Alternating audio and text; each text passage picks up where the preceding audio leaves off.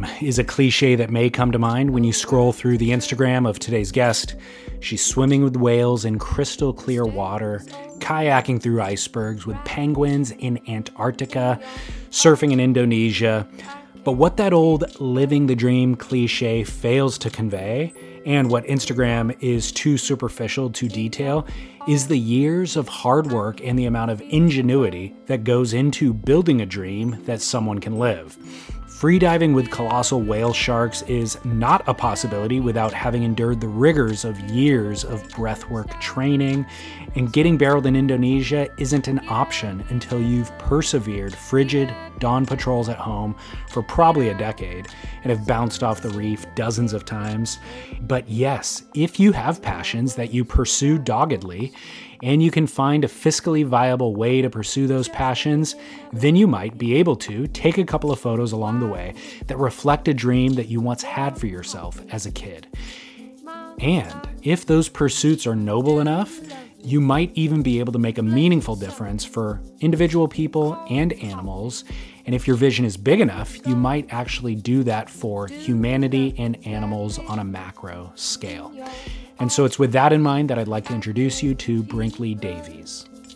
But before we get into it, I'd like to acknowledge that today's show will be void of ad breaks thanks to Roark.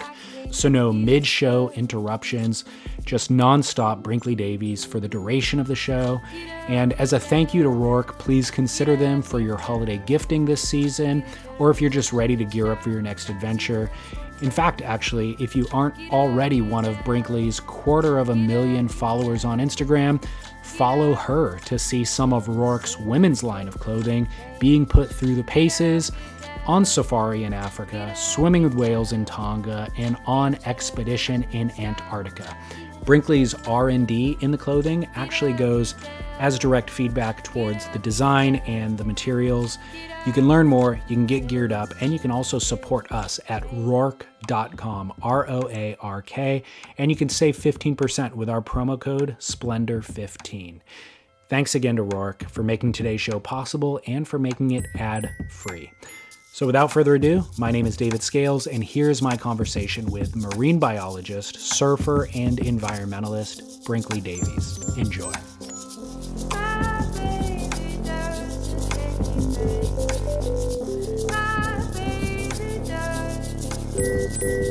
you.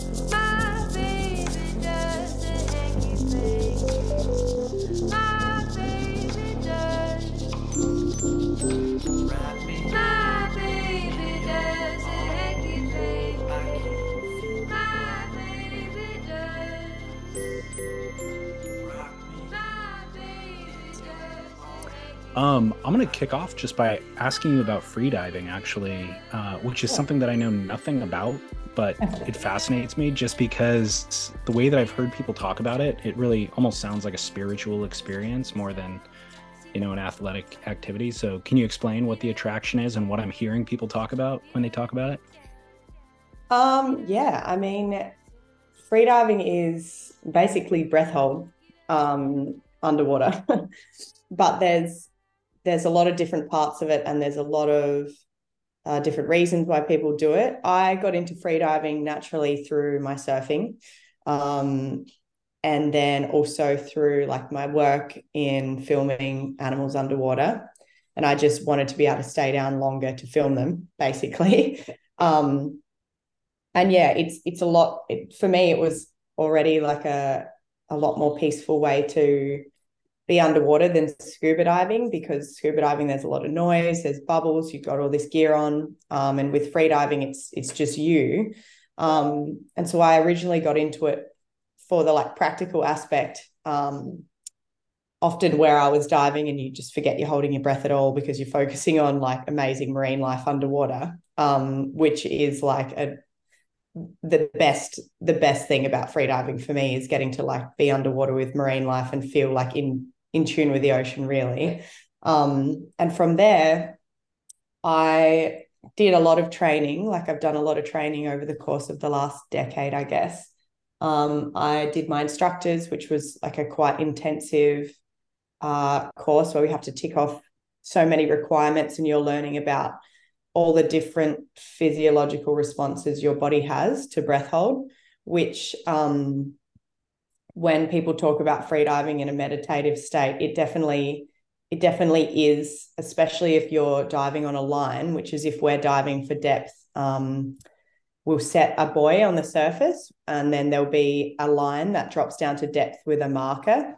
Um, and that line is actually like a safety blanket. So that's like um, what you hold on to or what you're connected to with the lanyard so that you can't drift away from it if there's current or anything like that. And often when we're practicing equalizing or different techniques or learning about the pressure gradients in the beginning, quite often you close your eyes um, and then you're experiencing things like buoyancy changes um, and things going on in your body that you're kind of only realizing because you're just kind of focusing inward as you're going through that motion down the line. Um, and it is very it's very very peaceful. Um, and yeah i i dive most days for fun. Like i go out and get off the boat and film and swim around with stuff. Um, i'm not like trying to go deep often but uh, every now and then I'll like assist on a course where we're doing a bit more depth work and it's yeah it's very relaxing actually it's like it, it does it's obviously very physically demanding but um, it's definitely 80% mental, I would say.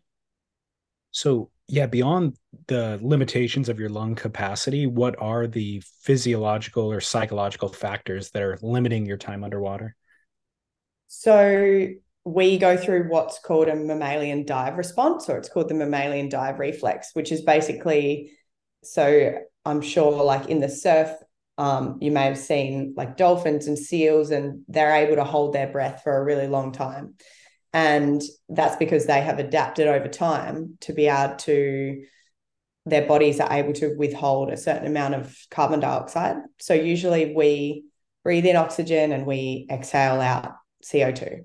Um, and when you hold your breath, your body's like, you feel this discomfort, and that discomfort in the interim, like in the beginning, is not from you not having enough oxygen. It's from you not expelling the waste product, which is carbon dioxide. So your dive your dive response, um, which is something that you can train over time, is basically like your body's ability to withhold CO two and be be comfortable with it and understand that that discomfort that you're feeling is from that. For example, um, you will feel like tightness in certain areas and you at some point will feel contractions in your diaphragm. And those contractions are your body actually saying okay i'm still okay. And you have so many contractions and then you start you'll be like okay i want to go up now um, and as long as you feel clear in the head you your vision's fine you feel your um, hands and feet and everything is like feeling really fluid, um, those contractions are actually okay. Um, another thing that like heavily affects the dive response is pressure. So obviously, as we go down in the ocean, you're going down different pressure gradients and atmospheres, and that affects everything. So on the surface, your lungs are like this, and then as they go down, they're just getting smaller, smaller, and smaller. And the biggest pressure change is within 10 meters. And then after that, it, it gets a bit more um, gradual. So that, that first 10 meters is actually the biggest pressure change where you're like, whoa, this feels really different. And I think that the um, the most obvious one when you get into freediving or when people do is is uh, equalizing your sinus and ears.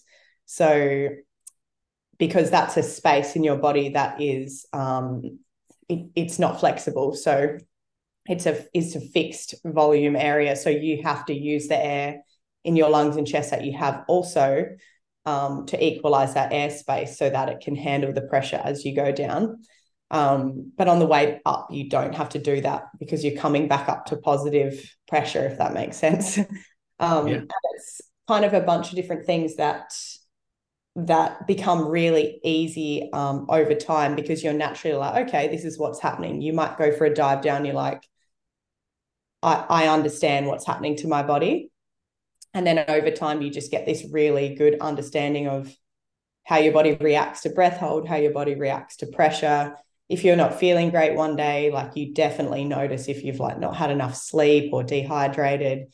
Um, and then other days you feel like you could just keep going. Um, so yeah, it's it's pretty amazing. I think I've never done something that so much made me understand what my body needs or what it's capable of. Some days and other days it just says no. Fascinating. Yeah. Do they, do those um lessons learned translate to life on land oh definitely with with so many things um i've been like in quite a few situations in the surf i'm so sorry my emails keep popping up and i don't know how to turn that sound off I don't either. I I think we can just deal with it probably. Okay. Try to edit them out if they come in between words. Yeah, sure. Um, so I would say, uh, especially um, when I've done my training with freediving, where I am trying to push past certain certain things to get better, where I'm in a controlled situation, the coping mechanisms and the mental um, kind of mindset I go into in those times has definitely helped me with uh, things like being in heavy situations in the surf, being in high stress situations, um, and really particularly being in being in situations where I'm in a lot of pain. Um, I've dislocated my shoulder in the surf a bunch of times, which is horrific. Um, in situations where it's just very much not ideal, and I've I've definitely used like my breath work and like um, those kind of strategies to deal with uh, really chronic pain, like and get through get through those times. So um, yeah, and and actually like a lot of the breathwork stuff we learn, I use to fall asleep um, and things like that too. So yeah, probably have a deeper deeper sleep as a result too, or better sleep. Yeah. Yeah. Well, if you're breathing, like you learn a lot about um, how stress affects your body and like a lot of us do a lot of things in in our day and including myself and freediving for me is like my outlet where I can go and do it and think about nothing else as soon as I'm diving I think about the only place really where my head's like clear um and yeah it's you learn to breathe through your diaphragm as a habit instead of your chest um, which I've especially noticed has helped so much in a lot of different parts of life. It just naturally, even when you don't notice you're doing it, you kind of, it becomes a habit to breathe through your diaphragm. Um, and also with your ears and your sinuses, like in the surf. I think because it's become habitual for me to equalize constantly when I'm like having a wipeout or something like that, it's like I naturally do it without noticing um, because I'm so used to equalizing, which definitely I think has saved my ears a lot in like wipeouts where I may have like hurt my eardrums. What's your like how long can you hold your breath comfortably? Um, I mean, I don't test it regularly. Yeah. I test it regularly because I don't love doing static breath holds. I definitely love doing dynamic breath holds, which means a static breath hold in freediving is basically like laying in a pool with someone, your safety there. Um, and holding your breath and going through the motions of getting contractions. It's basically your ability to push through contractions. Um, and I mean, my breath hold of that is about four and a half, maybe five minutes if I pushed it. Um, there are a lot of my friends and a lot of freedivers I know that will push way past the point of comfort in like a static breath hold to get the numbers. And I am not about like doing that if I don't have to. Whereas I I love like doing a dynamic breath hold in a pool where you're say doing a, an 100 meter swim where you're moving. Obviously, your body uses a lot more energy, um, but you're focused on your technique, and it's it's a lot more pleasant. Um, but regularly, we do dives where we're you know it can be one and a half two minutes where we're filming with like an animal underwater and um, it's more my favorite part of freediving and I guess where I use my skill the most is going down and coming up for a limited amount of time and then going back down again. For example, if there's an animal I'm filming or freediving with, um, and I'm like, obviously they can stay down a lot longer. And I'm like, okay, I've got to go up now. But then it's like you got to do your recovery breaths and get back down there to go again while it's still hanging around. And that's kind of up here. A lot of the diving we do is um, high CO2 work where that CO2 is built up and we're not having a full recovery, um, which is very similar to surfing. So, like if you're getting a hold down, you're coming up only getting three breaths in, and then there's another wave. Um, and that's kind of was my entry into freediving, as opposed to if I go out on a line with other instructors that are advanced as well, I will relax completely on the surface where I almost feel like I could fall asleep. And then I'll go mm. for a dive and come up and feel equally as relaxed and feel like it's a very relaxing situation as opposed to often we're jumping off like a tinny and, and it's like choppy and there's waves and we're swimming around with marine life that swims super fast. Um, and it's kind of like high energy whereas if i go out and dive on a line it's very like very calm and and peaceful. But um but yeah just it just depends on the day. It all sounds beautiful uh and even though i'm inclined to like want to dive in and learn how to do it where I live isn't nearly as beautiful as where you live. And so yeah. I could see that I could see that being such a huge draw as well. Yes, um, absolutely. It's um we're so lucky here. And I grew up in South Australia where it's it's colder. There's bigger sharks. Okay. Um, I mean, we got pretty big sharks here, but I grew up surfing in SA where it's colder and I did get into freediving. Um, but it is it's a lot uh more accessible here for sure. And it's a lot more inviting when it's sunny and the water's not 12 degrees. right. Yeah, exactly. Where where did you grow up exactly? Uh, so in South Australia, um, I grew up between the Fleurieu Peninsula and the Yorke Peninsula, which are both like beautiful parts um, of the South Australian coastline. There's like good waves and a lot of marine life. Um, it's very much like remote, kind of coastal country ish living. Yeah. What did your parents do there? Uh, so a few different things. um, they, my mum has worked for like the bank for quite a few years, but before that, both my parents were involved actually in a fresh seafood business that they ran. Um, and then after that, they, my dad did like horticulture for a bit where you supply like the the filler plants to bunches of flowers to all the different florists. Um, he did landscaping. We always joke that he's done like a job out of every letter in the alphabet. but um, but yeah, now he runs like a holiday rental business. And yeah, mum is she works for ANZ, which is like one of the bigger banks in Australia. And both of them, both of them love all the all the things that I'm into too. Um, dad surfed his whole life, and mum's like right into snorkeling, and actually has been getting into freediving lately too, which is so cool. Wow, very cool. Yeah. So, did they introduce you to surfing? Yes. Yep. We um that was very much my childhood. My brother and I both surfed from like a really young age. Yeah, yeah. we're at the beach a lot, like my whole family. Where do you live now, and how did you end up there?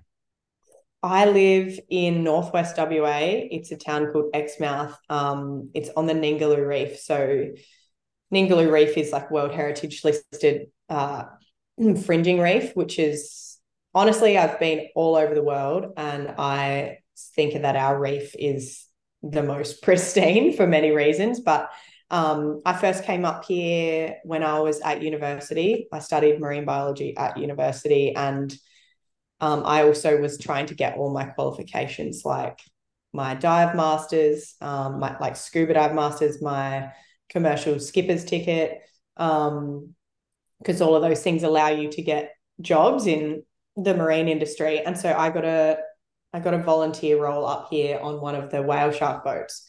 Um, and so I did that, and then I went back and finished uni, came back up, and I worked as a guide. Um, for many years with whale sharks, um, manta rays, and humpback whales. So then I wow. was coming up here and fell in love with the place and and never left. there, it seems like a good choice. Um, yeah, there was an there was an American naval base there, wasn't there? Yes, so it's so crazy because there is still it's, oh, okay. it's not active like it's not an active base um like US base in a way but it is active in that like it's very high security. That we have um like a very low frequency tower setup it's like I think the second biggest in Australia like a satellite communication station. Um it's super crazy though because it's very much like a marine tourism town but that base it's got like an abandoned bowling alley football field like college size swimming pool. Um, and it's still active as in a company called raytheon runs it and they it's protected by the australian federal police and it's like very it, a lot goes on inside there but like it's not active as in they they used to have like american cars um, and it was like they used US dollars in there, but that was kind of like 50 years ago. But it's still active, but not in that, not in um, that way kind of thing. So what's Raytheon doing there? Well, it's Raytheon are like this huge company. Um, no one really knows. so it's I think like, they build weapons. Yeah, yeah, they do. So it's like, um, well, it's a military base. So in Exmouth, you've got like the town, which is very much like everyone's like environmentally friendly. and the, the coast and the ocean is like incredible here. And that's the draw card. Like we have a huge tourism industry. But then the military base, um, it has equally as much importance to the area, I guess, like in a military sense. Um, and so they have the communication station and then they have multiple other multiple other bases um, around and old defense land that's like you're not allowed on. Um, and to be honest, I don't know what goes on in there. but it's a real juxtaposition. It sounds like absolutely. Yeah. But what's funny is the Navy Pier, the Exmouth Navy Pier, which is uh, non-operational, like has been for many years, is top 10 scuba dive sites in the world. Um, and you like go through the base to enter the pier and you have to go with a certain dive company um, and it's such an incredible dive site because it's been left alone for so many years there's like huge gropers and cod there and and like um, nurse sharks and rays and it's absolutely insane uh, and people travel from all over the world just to dive the navy pier so it's yeah it's pretty funny that it's um yeah, that it's the way it is. But I guess it's just the history of the town. Yeah, it, I mean, honestly, kind of adds a really interesting element to the town. Exactly, um, it's interesting, but it's also like our our airport is um like there's an air force base at the airport, but our our airport it's a commercial airport, and we fly in, all the tourists fly in, and if you look around when you land, there's like bunkers everywhere, like full military bunkers. Like it, people must fly in and be like, "Where am I landing?" But um, totally, yeah. Exmouth as a town itself is very safe. Like it's like an, it's got a really nice feel to it. It's it's a it's strange. It's a strange contrast. Totally, yeah. Well, talking about the um uniqueness and the kind of uh how much wildlife there is. Mm. I've been blown away by the whale footage that you post on Instagram, and you'll mention something casual like, "Oh, afternoon swim," as if the whales are just. I don't know if they live there, if that's just part of their migratory. Yeah, no. So every every year we have um, a huge migration, like the same migration of humpback whales that come here every season. Um, the first ones show up in about June, and they go. So we live on a peninsula, right? And the Ningaloo Reef is on the western side of the peninsula um, and they come up and they swim up from the Antarctic feeding grounds to warm waters to have their calves. And so they're coming up and they're having their babies and they're nursing and they're playing.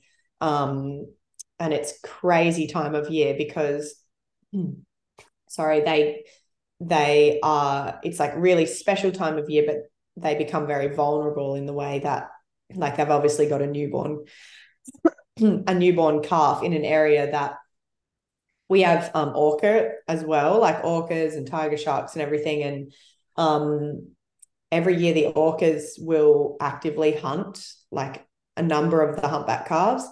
Um and it happens every year, and quite a few of the humpbacks like the mums travel with what's called an escort male, um, which is basically like a protector of them and like a bit of a partner.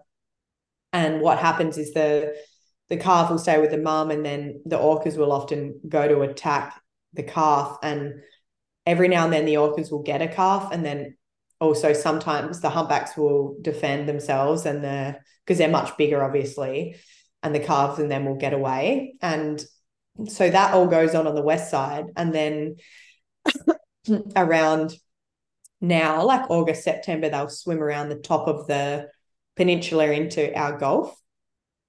So the Exmouth Gulf, which is equally as um, ecologically important. So it's like unique, super unique mangrove systems, super unique nursing ground, um, what like one of its kind in Australia for not only the humpback whales but dugongs, um, lots of different species of sharks and rays and turtles. And right now, like August, September, those whales just sit in the Gulf with their calves mm. Or in pods of adults and they just play all afternoon. And this year in particular, they are super curious. So, like, we've been going out on the stand up paddleboard or the jet ski or the boat and just turning the engine off. And you can hear whales for like as far as as far as you could imagine. They are everywhere and they'll just pop up right next to you. Um, and it's it's so so special. It's like one of the one of the main reasons I wanted to live here because it's it's just such an incredible, um, like it's such an incredible part like that uh, combines the how special the Ningaloo is on the other side. The only um, the only issue at the moment is that because the Gulf doesn't have World Heritage listing like the West Side does, um, which protects it from things like industrialization, we constantly get threats from like oil and gas or like commercial companies that are trying to like dredge it and put in like things that would just destroy the eco- ecosystem. So a lot of us here are really fighting at the moment to get more protection for the Gulf side because it's just as important as the west side. Like at the moment, there's like a salt mine. They're trying to literally dredge a mangrove system that's full of incredible marine life to put in a salt mine where the salt would be exported overseas and not benefit us at all. Um, and Exmouth itself in the northwest of Australia is one of the only regions in this whole um, area that isn't ruined by oil and gas ports. And, and so we're wow. really fighting to keep it as is because we've got a like a worldly renowned tourism industry. Um, and we're, we're really fighting to like protect it and keep it as is and not let all the big corporations come in and just like take it, you know, and wreck it for us. So it's um it's very, very special, but we're all constantly like trying to protect it. Well, those Instagram clips, um, you use the word the whales are curious, and that's what I felt those Instagram clips did so successfully was for all the nature documentaries that I've watched, professionally made nature documentaries from my childhood on through to whatever on Netflix now, none of it really captured the character and the personality of the whales as mm. as as simply as you did. You know, just to see that curiosity and the playfulness in them is like, oh my gosh, they yeah. are like very relatable, you know, human, human like. So so much so. And yeah, I have the last few nights, especially, I have so much footage, especially um it happens a lot where if I like because we take our dogs out on the on the boat and the ski and it's like sometimes the whales and dolphins like want to say hi to to them and they'll come up and I have this photo of of my dog and she's like standing on the end of the jet ski and the whale like and that like engines off we're just floating and the whale like is on its back and like looking at her but on its back like a meter under my jet ski. And it's so crazy because they're so uh spatially aware for such a like a 40 you know ton animal. They're so spatially aware. And so they'll it's like they know exactly where you are all the time and you'll just be waiting for them to pop up and they can just like and they can vanish so quickly for something so big as well. I mean, can you imagine how blown his or her mind is seeing a dog. Yeah, I know. And I feel like the because everyone takes their dogs on such good adventures up here. And um quite a few of my friends have footage the same of like whale sharks coming up and like meeting dogs. And like it's so it's so funny. But yeah, um it's, it's a pretty it's a pretty cool spot to live, that's for sure. Um do you remember like there being a first initial cause of concern environmentally that you had growing up that kind of sparked your passion for environmentalism? I mean, there's so many because I've cared about everything like forever. but um, I mean, environmentally, I think one of the main things I first learned was how hectic um, like commercial fishing is on the ocean. Um, and I learned that through surfing and seeing marine life entangled in like ghost nets and commercial grade nets. Um, and living where we do, the ocean's so pristine and we have like a really healthy ecosystem. And even in the healthiest ecosystem, you're still seeing, you know, seals and whales entangled. Um, and seeing that combined with learning what I did through my parents operating like a commercial seafood business. Um, it was pretty confronting. So that was like one of the main things. Like my a lot of my family still eat fish and like fish that they catch themselves. And like here in town, uh, quite a lot of my friends don't eat animal products at all. They're plant based, and or every now and then they might spear one like huge pelagic fish that they can eat for like a really long time. I haven't eaten fish for a long time because I, I just don't like killing things. but um yeah. but like up here it's cool because there's a, quite a few people that are quite sustainable with their with their choices. But on a global level, like fishing, it, it's what I've seen in my lifetime with with fishing impacts is crazy because obviously um I've also been involved in a lot of like plastic pollution and marine debris stuff, and and sixty percent of the plastic in the ocean is commercial grade nets, like drift nets, ghost nets, um, long liners with hooks, and it just has this like circular system where if something becomes entangled at sea, those companies will just will just cut that line and dump it. Um, mm. And it just takes it takes victims like forever, like everything you can imagine. It's just so wasteful. Um, and I think a lot of people don't realize, like, if you go out to dinner and you don't know where your like prawns or fish is coming from, it's that's pretty bad. Like, um, at least if you know who's caught it or something, you you know that the impact that it's had and it's like really direct. You know, there's been no bycatch. Um, because there's especially in the last decade, there's been a lot of awareness with marine debris and plastics and trying to reduce our use, like which I 100% vouch for um, and a huge advocate for, but I think a lot of people will, you know, stop using a plastic straw or a or a single use coffee cup before they cut out commercial commercial um, fish, and yes. like without realizing that that's the biggest the biggest impactor, like everywhere from Antarctica all through Indonesia, like it's the most of the pollution is is from that and the damage done to like other species in the in the marine ecosystem. Um and so that's something i always try to like e- educate people on but like uh I've, I've always been about because i've grown up in areas where it's like heavily reliant on industries that i don't agree with um i've always tried to subtly like inspire people instead of making enemies kind of thing. Like i've just you know i've done my thing and been like well i've done this and kind of in, inspire change in that way and, and hope that other people like follow suit and realize realize impacts over time. Um and yeah that's i think that's been one of the biggest things. It's just it's so heartbreaking especially to see things like whales entangled.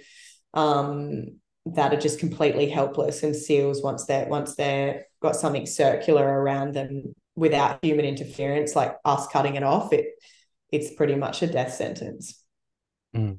yeah um but i've been involved in a lot of environmental causes and issues and um, animal rights stuff um i could talk for days yeah well this is the right platform for that. um, when you you went to school and you got a degree in my, uh, marine biology, correct? Yeah. Yep. What was the career path, or what did you want to do with the degree? So, I always knew that I didn't want to do anything like traditional, um, because university usually leads to like one of a few paths. One of them is like academia, right. where you know you may become a lecturer or a do go ahead and do a phd and you have one research project um, at university i had a specific interest in both sharks and and toothed whales so like orcas pilot whales. Um, and if i was going to do secondary study like an honors or a or a doctorate i wanted to do it in one of those two. But during my last year at university i was doing a lot of volunteering. Um, I started to get opportunities with like free dive stuff and surf stuff where I was able to be like more on ground, um, you know, helping or like helping with animal stuff um, and marine conservation hands on. And I was like, oh, well, I could kind of continue down this path and see where it leads, or I could go back to university and study one thing. Um, and I kind of had some advice from other people that was like, well, if you do this, if I get a project and stay at university, I might be in the field like two weeks out of the whole year. Um, it doesn't lead to a good income general, generally. um, and I always knew that I wanted to start projects of my own one day, but I wanted to be armed with the knowledge like that I learned at university in the way of knowing how to create research projects, knowing how to read research papers, um, knowing how to analyze them, um, but while also understanding that the world's constantly changing. So, like everything that I've read at university and learned is now outdated. Um, and I think that's where nowadays, because information gets to us so quick and we can spread it so quick, which has detrimental effects, but it also means that we're able to act on things like so much faster now, like causes that are needed, like that need help. Um, I kind of went down this path of being able to tell stories where, where I'm like out and having these experiences with animals. And I felt like I had way more of an impact that way. Um, and that kind of led to multiple opportunities to tell different stories. Some of them were sad, some of them were positive, um, and kind of have an impact that way and use my like expertise in different areas um, outside of marine as well. Like I've done a lot of wildlife stuff that's land based too. Yeah. Well, and at some point you deployed the power of social media in this exactly. effort as well, right? Yeah, yeah, and social media started and just like anything else, like I just always saw it as a platform and a tool to raise awareness and to tell a story and to like inspire people because I think that a lot of people just don't know what's going on. Um, and if you don't know, you're never going to change your ways. And a lot of people don't realize the positive impact they can have by just making a few simple changes um, and for me personally, like if I see a video of like an animal that's like makes me super happy, it like changes my day. And I'm always like, well, what I'm seeing may be like a lifetime goal for someone, or maybe like a dream to see that for someone on the other side of the world, or or maybe someone's not as lucky as I am and lives nowhere near the ocean and dreams of that. And I always thought it's nice for me to share that like on social media where people can maybe be inspired to help from afar. I I'm impressed um, because the way that I kind of see it from the outside looking in is when I was a kid, marine biologist sounded cool. Yeah. And then, like you said, once I looked into it, the career paths really didn't seem appealing to me, even though the subject matter was. Yeah. And so the way that you've kind of crafted your career uh, feels like a childhood dream, actually. Well, it it is, but it's um it's funny because it's been like such a gradual um, like collaboration between all the things that I love to do. And I just always prioritized what I love to do. And I was like, I'm going to make this my job. and instead of, you know, being like, oh, I'll do this and it's not what I want to do, but it pays well or whatever. Um, because that it, ends up being the priority, right? And I was like, well, I'm just going to keep going until I really love what I'm doing. And now I guess the majority of what I do is stuff that like really is epic um, by my standards. so yeah, and it's hard to explain because it's been so many stepping stones to like where I am today, for example, um, of doing so many different things that have been like challenging or or um, you know, there's been times where I've been like unsure about things and it's all of those experiences have led to it's just all been collaborative. Um, so it's hard when someone asks oh. what my job is because I'm like, I'm like, well, yeah. how long do you have? exactly. Um, you said that you do projects on land too. Yeah. Who who is who is Bungie? So actually, um, I actually just finished writing a book um about Bungie. So Bungie is a kangaroo, actually a wallaroo. So there's a bunch of different species of kangaroos, which a lot of people don't realize. Um, and she's what's called a euro, what we call a euroroo, which are like a smaller, stockier species of kangaroo in Australia that have like rounder noses and rounder ears, and they're built for like cliff lines and more hilly areas. Um, and growing up in like rural Australia, it's very, very common. I mean, it's the same as in the States or whatever, where people Sorry, my dog's trying to get in my office. So I'm just going to let her in. That's okay. Yeah, please. Come on. She's got an injury, so she's like extra sooky at the moment. Um, I see.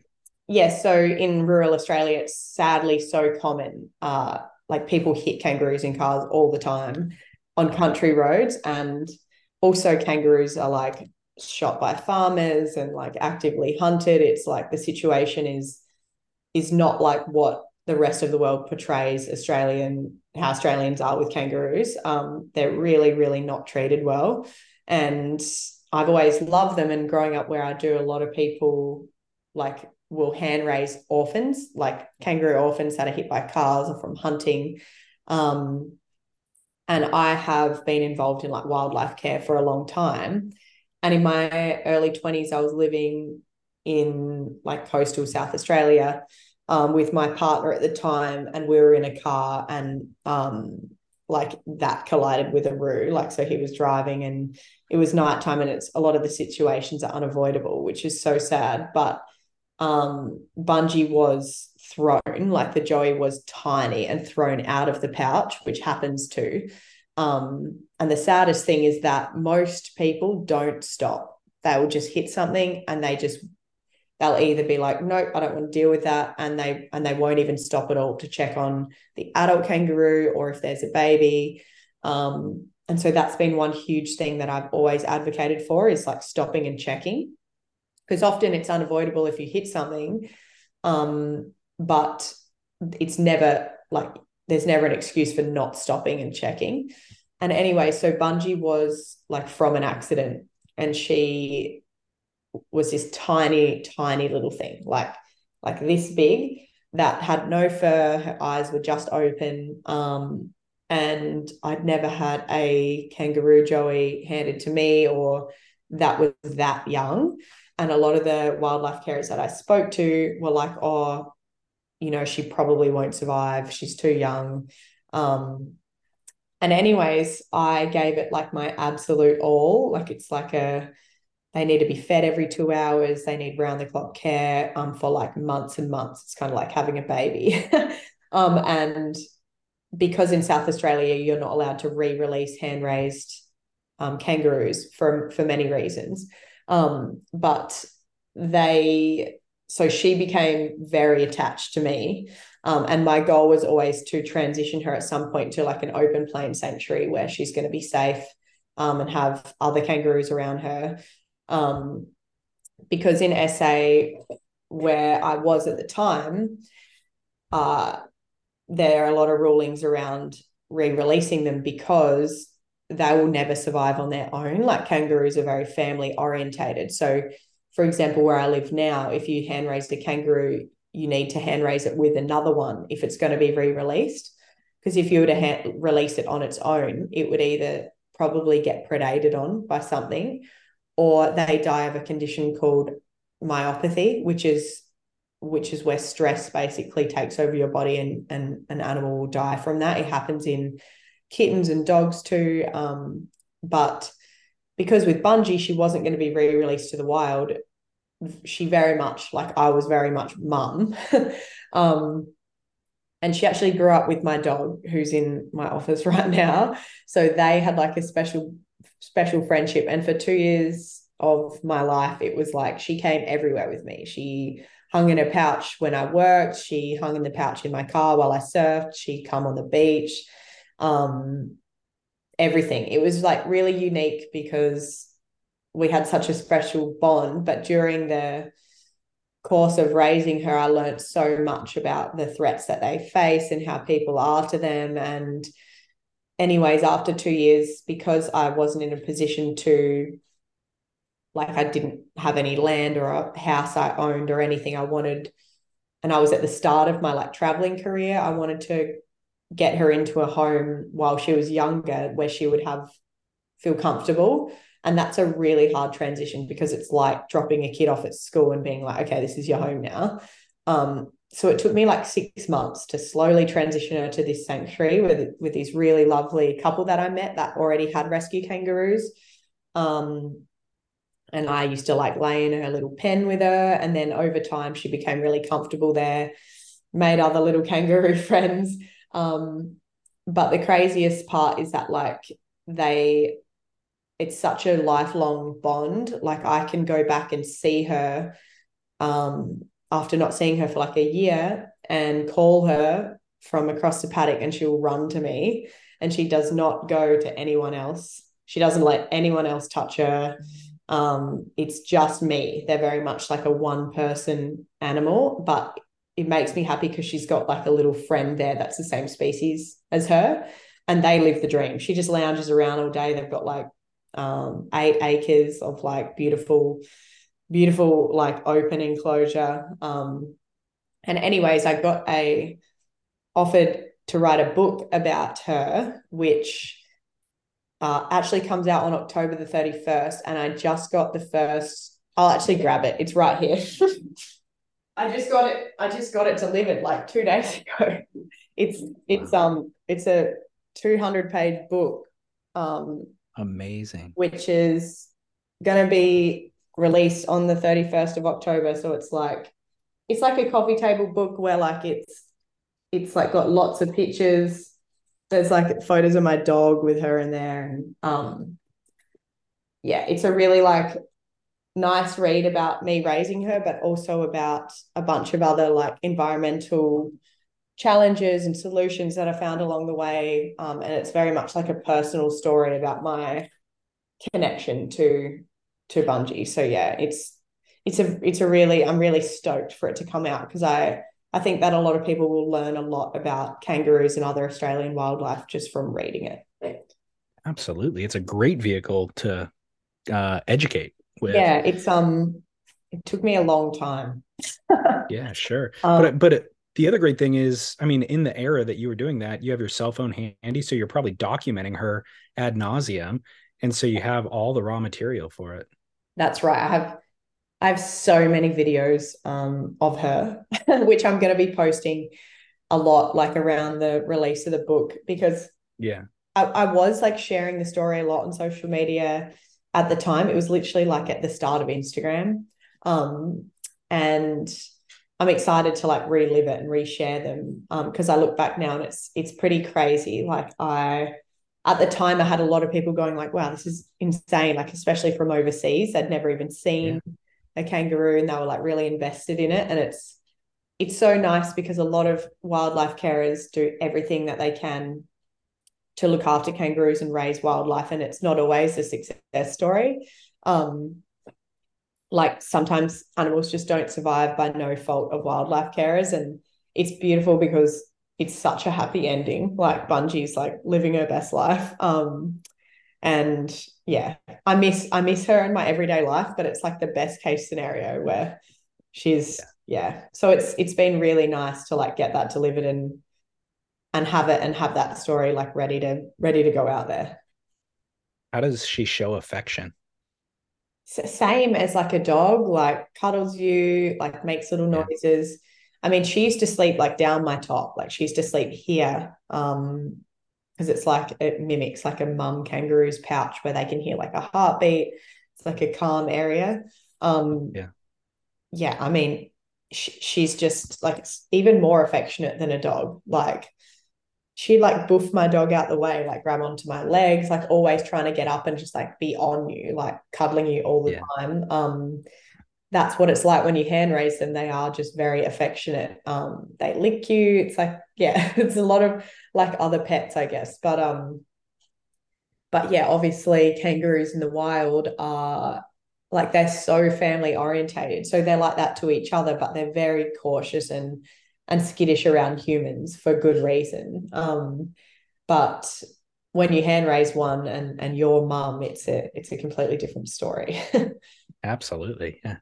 Well, the other huge part of your life for the last seven years has been um, an environmental charity that you started. Yeah. Can you can you tell me through that? How first of all, how does one even start an environmental charity? And it's so and, uh, so much so much work to start. I was like very ambitious, like in my early twenties, and was like, I guess I was doing a lot of uh, like ambassador work and volunteering for a lot of really big charities and companies, um, uh, sorry, environmental charities and nonprofits, and that do amazing work. But they're, especially in the marine space, um, it's quite overwhelming. And I was always, I'm the sort of person that needs to know, like, where the money's going, like if if it's going to the right places. And I think when there's these huge nonprofits that are like global, um, it's hard to know if everything's legit a lot of the time. And I was like, okay, what I want to do is because I guess in South Australia, where I was at the time, and in Australia, there's a lot of environmental issues that are, it, it's very like outdated in the way that people go about dealing with them or managing them.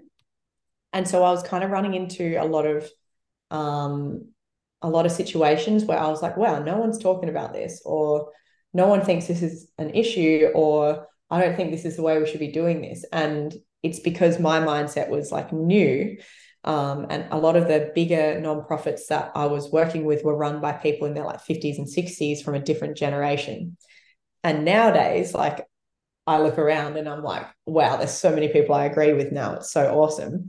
And so going back like 10 years, even, I was like, oh, all of these things need to be talked about.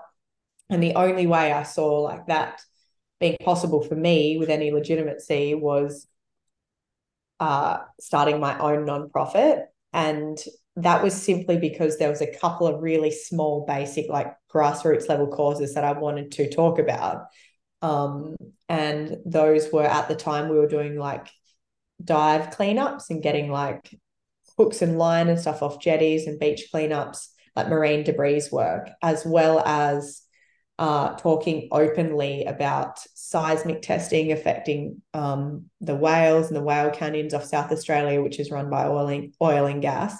And then on top of that, um, wildlife rescue. So, wildlife rescue is something in Australia that like millions of people are involved in, which is awesome. But again, there's um, state to state, it's different, and people kind of get too wrapped up in all the rules in some areas where they instead of just helping an animal, they just won't help at all because they don't want to get involved. Whereas I was always just, I just wanted to like spread the right message about what's best for the animal and what's best for the environment and not have any of the political roadblocks associated with like say some of the nonprofits I was working with might be sponsored by like an oil and gas company and I was like I don't want to have to speak in a way that's like letting them off the hook kind of thing. So I was like, I'm just going to start my own nonprofit. Then I can tell the story how I want. Um, and I started like a community based like group and page. And then I was just like, oh my God, what have I done? Like, I had to get like a board and lawyers and a constitution and pay so much money to even start. And the only way that I was getting, like, we were getting donations and still is through like social media. Literally, my audience was, I've been like, dogs growling. I've been like, okay, this is a cause that needs help.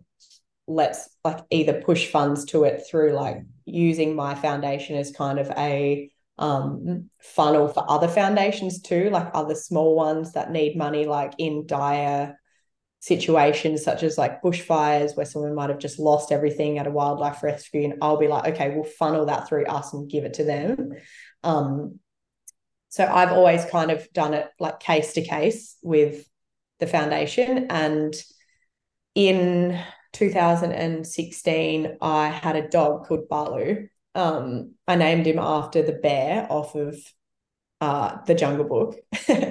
Um and he was the most beautiful dog and so sadly in like in the following year uh, sorry in the year before i launched the foundation he died of from poisoning which was one of the main driving factors um, why i named it after him and why i started it because in australia there's this poison that uh, is used where it's banned everywhere else in the world. It's used by parks and wildlife, by farmers um, to control anything they want. It basically kills everything in its path. But their the original um, wording around it's called 1080. It's basically a deadly poison to any carnivore, and if it's dosed differently, it can be deadly to birds, um, kangaroos, everything. And it's Australia's got these really outdated like management practices for wild for wildlife for everything where they'll protect profits like over anything else and using a poison is like cost effective to them but it has like huge flow on effects to like heaps of non-target species um and birds will pick it up and carry it into different areas and then a lot of people's pet dogs pick it up and there's no antidote. Like, so if you take your dog to the vet, there's, it's a death sentence. Like there's no, um, no way to tell where it is, no way to tell, no way to save your dog if they've had it. And it's something that's so, so outdated. And I would say like 80% of the people that I know are heavily against it. And the only people that aren't against it are people that don't know enough about how bad it is. Um, and they use it to, so if someone's got like a sheep farm, they're trying to protect their sheep, they'll use it to kill like wedge-tailed eagles, um, dingoes, like anything that's going to affect take their lambs. Um, and it's just very outdated. And and I was like blown away at how much that is all over Australia. And I was like, wow, that is so archaic and backward. Um, and just the mentality and from kind of that generation around like wildlife management is seems insane to me. And now I'm friends with a lot of amazing other nonprofits that are in the same mindset as me, like all about using non lethal methods, all about coexisting with wildlife and letting wildlife coexist with each other and form like the ecosystem balance instead of us just interfering all the time. And so we are partnered with like quite a few other orgs that are like really fighting on that front, um, on like land based conservation and um, and kind of inspiring like farmers to change their management ways and and the use of their land and all of that kind of stuff. So I wanted to have Balu Blue as like a foundation that is is not strictly reliant on like one area. We have the option to expand it into different areas, but we always will have two categories, like which is obviously land and then sea. And over the last few years, we've had um we've been had some really specific like programs and we've been involved in specific campaigns and and moving forward we've got like quite a exciting like structure ahead. But again like I haven't ever tried to get like corporate partnerships which is crazy because we could do a lot. But I do hope to get some like well aligned larger companies so that we can we can do what we're doing um and help more animals. Have you hired anybody uh to work in that organization? We have like it's majority volunteer run. Like we don't, okay, including me. I we're not big enough to like hire staff as such. We have like a board, um, and we have people that um, like tap in and out to help us with social media. Um, and we like with campaigns and and the projects we run at the moment, it's all voluntary. Like we don't have we don't have paid roles yet. It's all like for the love of it at the moment. But I do hope um, that we can get funding to employ some people that will be very good at their job and helping us get to where we want to go for sure. I mean, I mean, that's the thing. Uh, everything that you're involved in is a full-time job and even man hiring those people I know. managing that staff and allocating those funds and the budgets and sitting in the meetings in order to do all that stuff. I mean, it really is a recipe for burnout, to be perfectly honest. Which is what I do constantly. yeah. But, um, but no, I'm getting better at like um also I'm the sort of person that because I started it and I know where it wants to go and I'm really strict with like our ethics and morals and I never want anyone to come on board that's like doesn't agree with those things um, or has the wrong intentions. Um, I always am like, you know what, I'm just going to do it. um, right. Which, but now we've actually got some great help this year from like some people uh, that have been helping me a lot for like the next steps and getting some awesome like um, projects up and running for next year and collaborating the foundation's values with like the trips that I run to like see whales, like the free dive trips, because one of my biggest, um, one of our biggest like pillars in Balu Blue, like the foundation, is only supporting ethical wildlife tourism, um, which is something that I've been a huge advocate for. And one of the main areas is seeing like whales in the wild, not going to SeaWorld, not going to sea aquariums where people are buying a ticket to see them in captivity. Um, instead, I run trips to go see them doing their thing. Um, and you get to be in the water with them. It's life changing. It's so cool. Um, so I do that once a year, and I'm really excited, like to expand that over the next few years, where people can come and be involved in that in that way as well. Yeah. So Brinkley uh, Expeditions is what you're referring to. Um, yes. Which is a logical, I mean, it's a logical uh, kind of diversion for your business or for your career, which yeah. is you you're going to be traveling. I would imagine you probably have a lot of obligations professionally or opportunities professionally yeah. to go do a lot of this stuff anyways. Yeah. And with your social media following, there's people that want to participate with you, whether they're volunteers or just tourists, right? That's right. And so I've had a lot of opportunities to take, yeah, take like my audience to different places. Um, and because of COVID, in 2020, I was like, okay, I'm going to do like these three trips. And usually I would only do like one or two, maybe trips a year because they're so um, involved, like in the planning, yeah. in the in the actual trip itself, and in the aftermath. Um, and but because of COVID, this year I got three trips in one year, three huge trips. and so on top of um, like say the brands I work with for surfing or diving where I'm maybe going and telling a story and they're they're kind of like supporting that story. This year I've done a lot of hosting where I've um, launched a trip that's very intensive and involved and then I've sold spots um, as a part of my expeditions company and my goal always with the expeditions was to uh, collaborate that with a foundation, um, which in the future can offer like volunteer opportunities or pathways into, you know, marine tourism or marine conservation. Um, and so this year I actually went to Antarctica. 35 people came with me to Antarctica in peak whale season. Um, and it was insane, as you can imagine. Um, so I had that in February, which was like an expedition on its own, specifically for like whale watching and Antarctic wildlife. Um, I spoke on the ship to like the 200 passengers on behalf of the foundation about um, like an ocean conservation presentation, specifically focused on. Uh, it was mostly on like ghost nets, um, how we can lessen our impact how places like Antarctica are being affected by climate change and how we can help.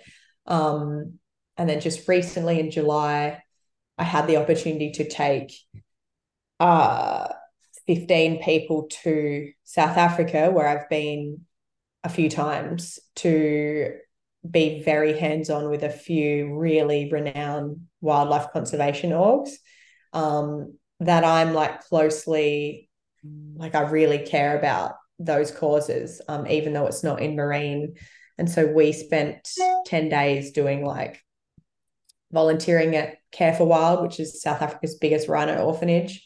where their biggest threats are poaching, um, snaring, and we were like feeding rhinos, like helping with day to day tasks. Um, the the sanctuary itself is protected by like a military, huge military grade anti poaching unit, mountain unit on horses, canine unit. Um, we learned all about the, their defense. We learned all about the threats that they face, uh, along with caring for the animals we then went into Kruger and we did like learned about tracking wild dogs.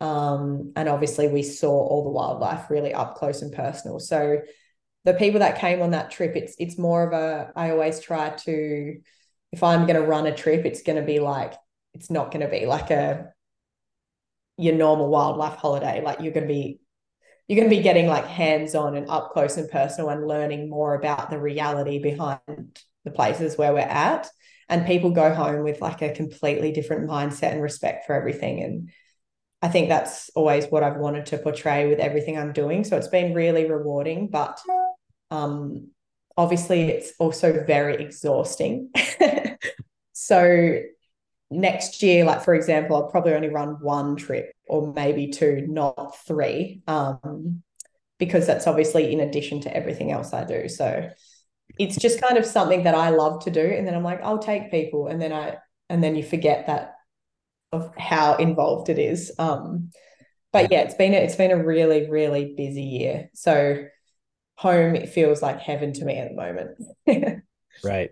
Yep. Well, you were talking about having partnerships in the surf world and the yes. uh, free dive world. And I wanted to know how the relationship with Roark developed. Yeah. And, and then also like what benefit or what value do they add for you and what you're doing and then what benefit or value do you add for them what does that exchange look like sure. So i mean my childhood between like ages 10 and 20 was competitive surfing. It was like what i did before i went to university. It was like what i wanted to do. Um, and i lost interest in that side because i i was kind of like well this isn't for me. It's it's losing the fun in it for me.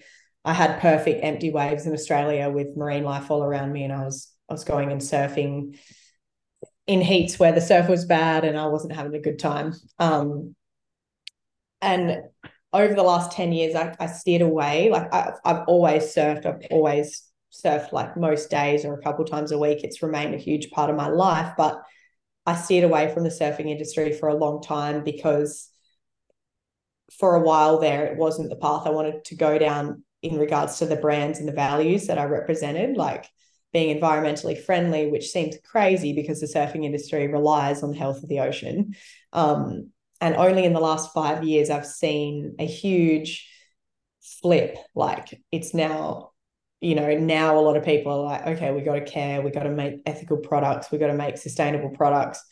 And so for years, I said no to a lot of partnership opportunities because people were like, okay, you're now respected in the conservation space. Your whole priority is conservation and you know marine conservation. Um, and so for a brand, I'm beneficial to them because people, if if I'm promoting a product, people trust my opinion because I'm really cutthroat with. If I don't agree with something, I'm upfront about it. Um, I don't promote things I don't believe in. I don't promote things that I don't think are wholly supporting everything I stand for. Um, and so I've only ever worked with like two or three partners, and usually that's if I'm working with a brand or a partner, it has to be like a they have to support me as a whole, not just one part. Like like me as a freediver, and I'm kind of like a surfer and a freediver, but then I also do my conservation work.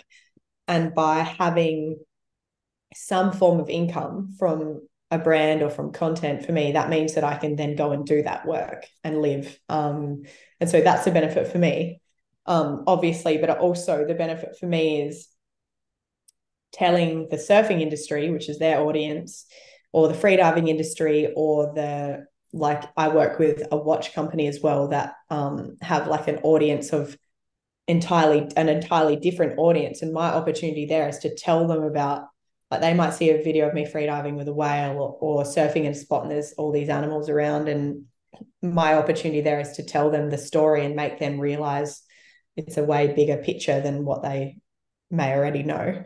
Um, and with Roark, I they were like immediately kind of on my radar because I always like working with companies that are not so they're not like big corporate juggernauts, you know, like kind of in and that work with just anybody. Um, and you know, they're just based around sort of like certain they don't really go after values, a lot of the big companies. Whereas I always look for companies that are focusing on like sustainable products, products that last. Um, they're open to uh, like working with you on signature ranges, um, and they're interested in supporting your story. So, like, my story is quite unique. It's not like other people in the surfing world, um, where I live, what I do, the fact that I also dive.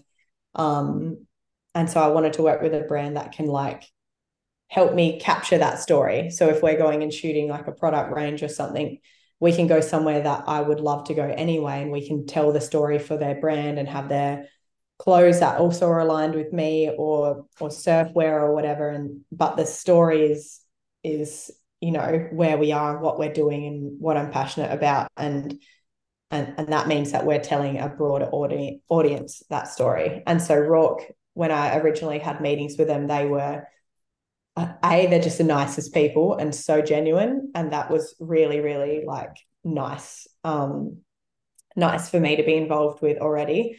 And i think the first trip i went on um when i met dana like we just became great friends already and that's like it, it's like meeting people through the company that immediately become friends it's like it's epic. It's super fun for me. And yeah. the other people that they work with also, I think, are epic and telling their own unique story. And they're not following the, they're, they're telling their own story and following a, their own path. They're not trying to conform with with anything. They're unique in their own way. And I really like being involved with brands that um like focus on having unique individuals kind of thing.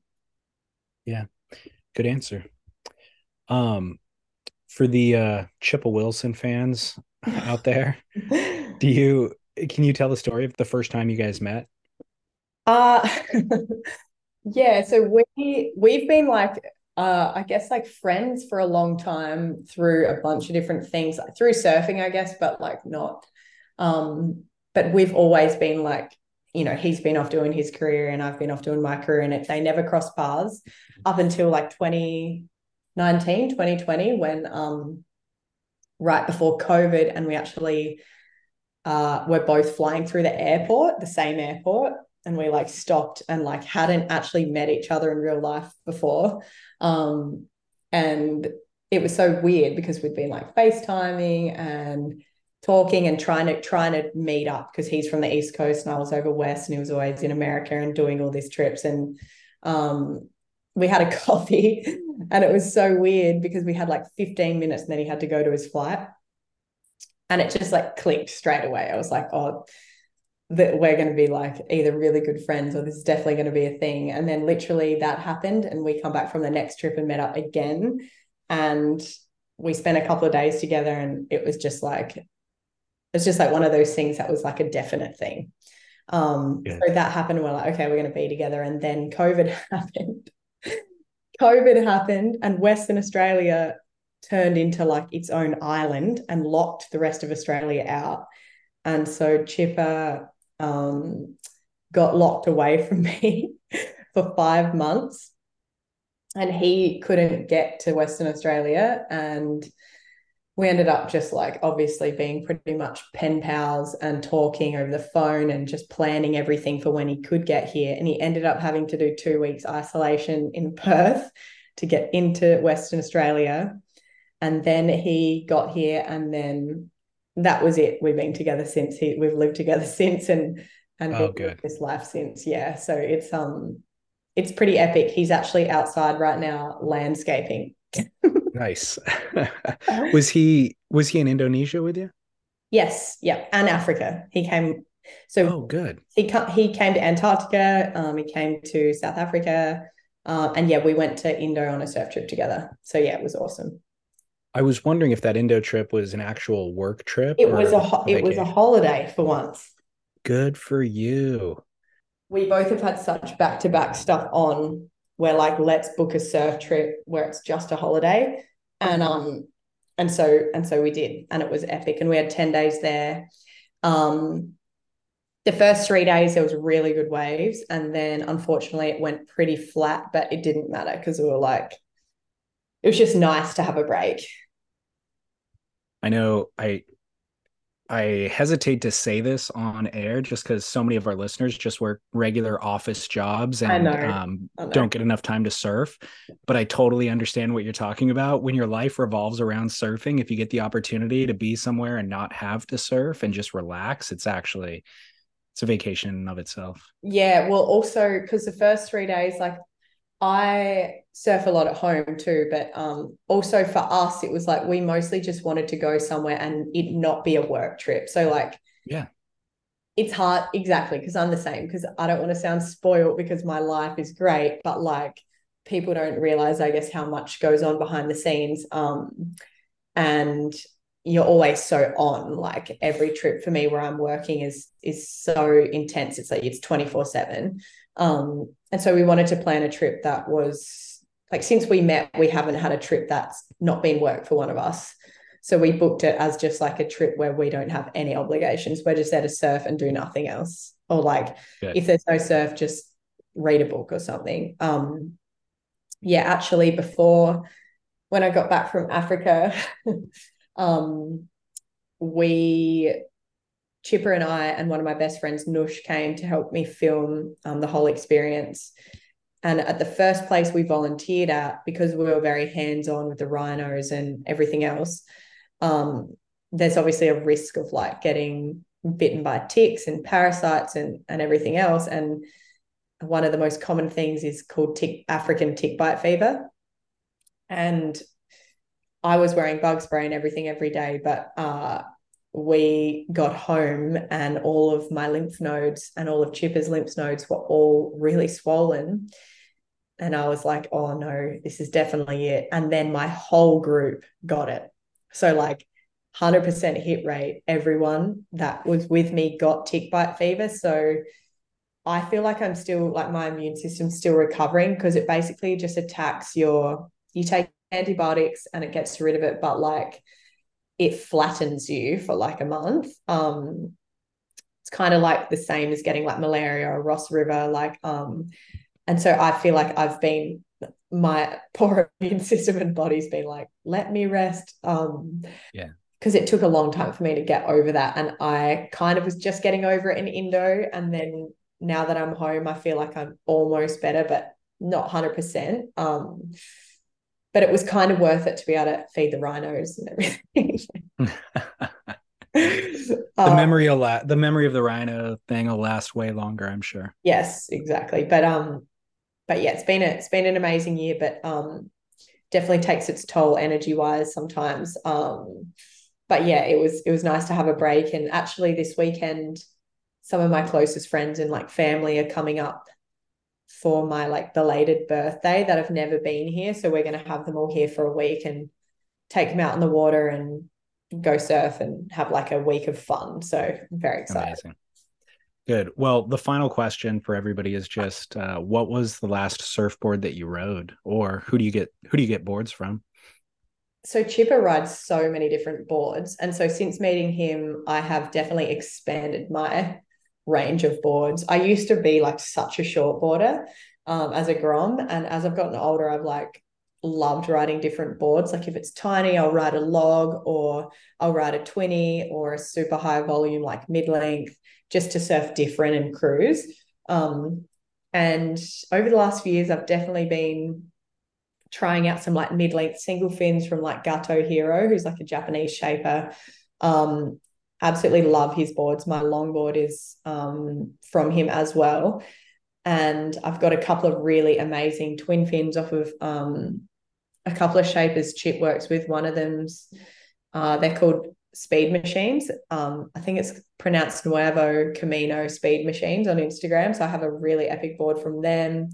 Um, Chippa's main shaper from his like childhood, Maddie Herworth, shaped me some short boards, which I rode in Indo. Um, Neil Purchase Jr. I've got a I've got um a really sick 20 from him as well. And then just in Indo uh, recently, uh, Josh Kerr was there with Sierra, his daughter, with us, and he let me try out a few album boards. And oh my God, I had the funnest time writing them. And so it was good because I think I've just been writing boards that are like 20s, especially that are too too big for, for me in small surf. And I rode a couple of his boards that he recommended me try, and I like fell in love with them. So I'm about to order some of them because it's perfect for yeah. we are as well. Yeah, we um I actually have a podcast studio at Album Surfboards here in San Clemente. Oh no way. Yeah. Yeah. So we have a good relationship with them. And uh yeah, I advocate for those boards too. They're so fun. I had I had the funnest surfs and then the day we left and the surf like wasn't that good. It was like kind of like small and not much power behind the wave. And yeah, I was like, what are these things? I was like, I need to order one of these ASAP. So yeah, I'm definitely um loving riding twin fins, that's for sure. Good. Good. I'm glad to hear you've expanded the horizons outside the shortboard category. Yeah, I mean, I'll only really ride a thruster if it's like big, like six to eight foot, and and I need to like be able to hold on. but yeah. um, but yeah, I, I, other than that, I'll pretty much ride a 20 every time. yeah. Yeah. Epic. Well, I will direct everybody to your website and socials and all that sort of stuff in post production. But is there anything else that we didn't say that you want to direct people to? Um, I mean, that's everything. I think. I think the main, um, yeah, the main, the main like stories of everything I've been talking about and and links are all on my website my book's coming out in October. Really, um, it's very much like a passion project, like that I hope people read and, and care more about animals from. So the more people that read it, the better for our wildlife. But um, but yeah, I'm I'm really excited to keep doing what I'm doing. And yeah, thanks, I am too. Thanks for having me on. No, gladly, and I appreciate all of your work. thanks so much. Yeah, you're welcome. All right, chat soon. All right, have a good day. Bye. All right, you too.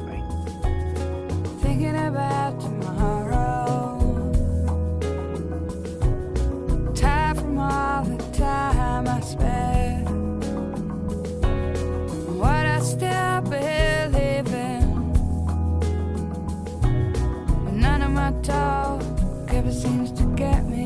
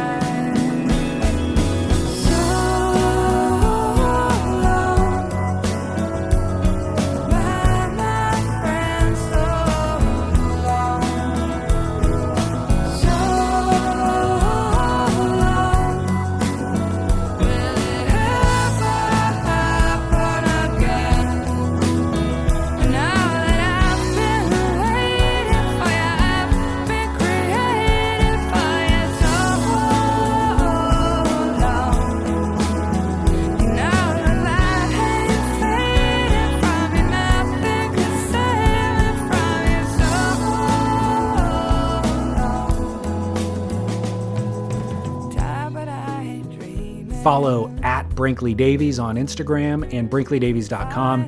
The visuals that she captures are mesmerizing, and the impact of her work is amplified through your following, liking, and sharing with friends. So go check it all out. Saving Bungee, the book, is available for pre order now, and it'll begin shipping on October 31st, 2023 uh, just about a month from now. So I've linked to it and everything else that we discussed on surfsplendorpodcast.com.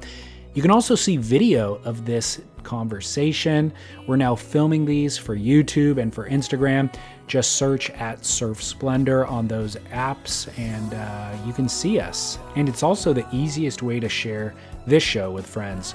Uh, we are here 10 years on thanks to organic growth through listener support so if everyone listening shared this show with just one person, we could theoretically double our downloads tomorrow.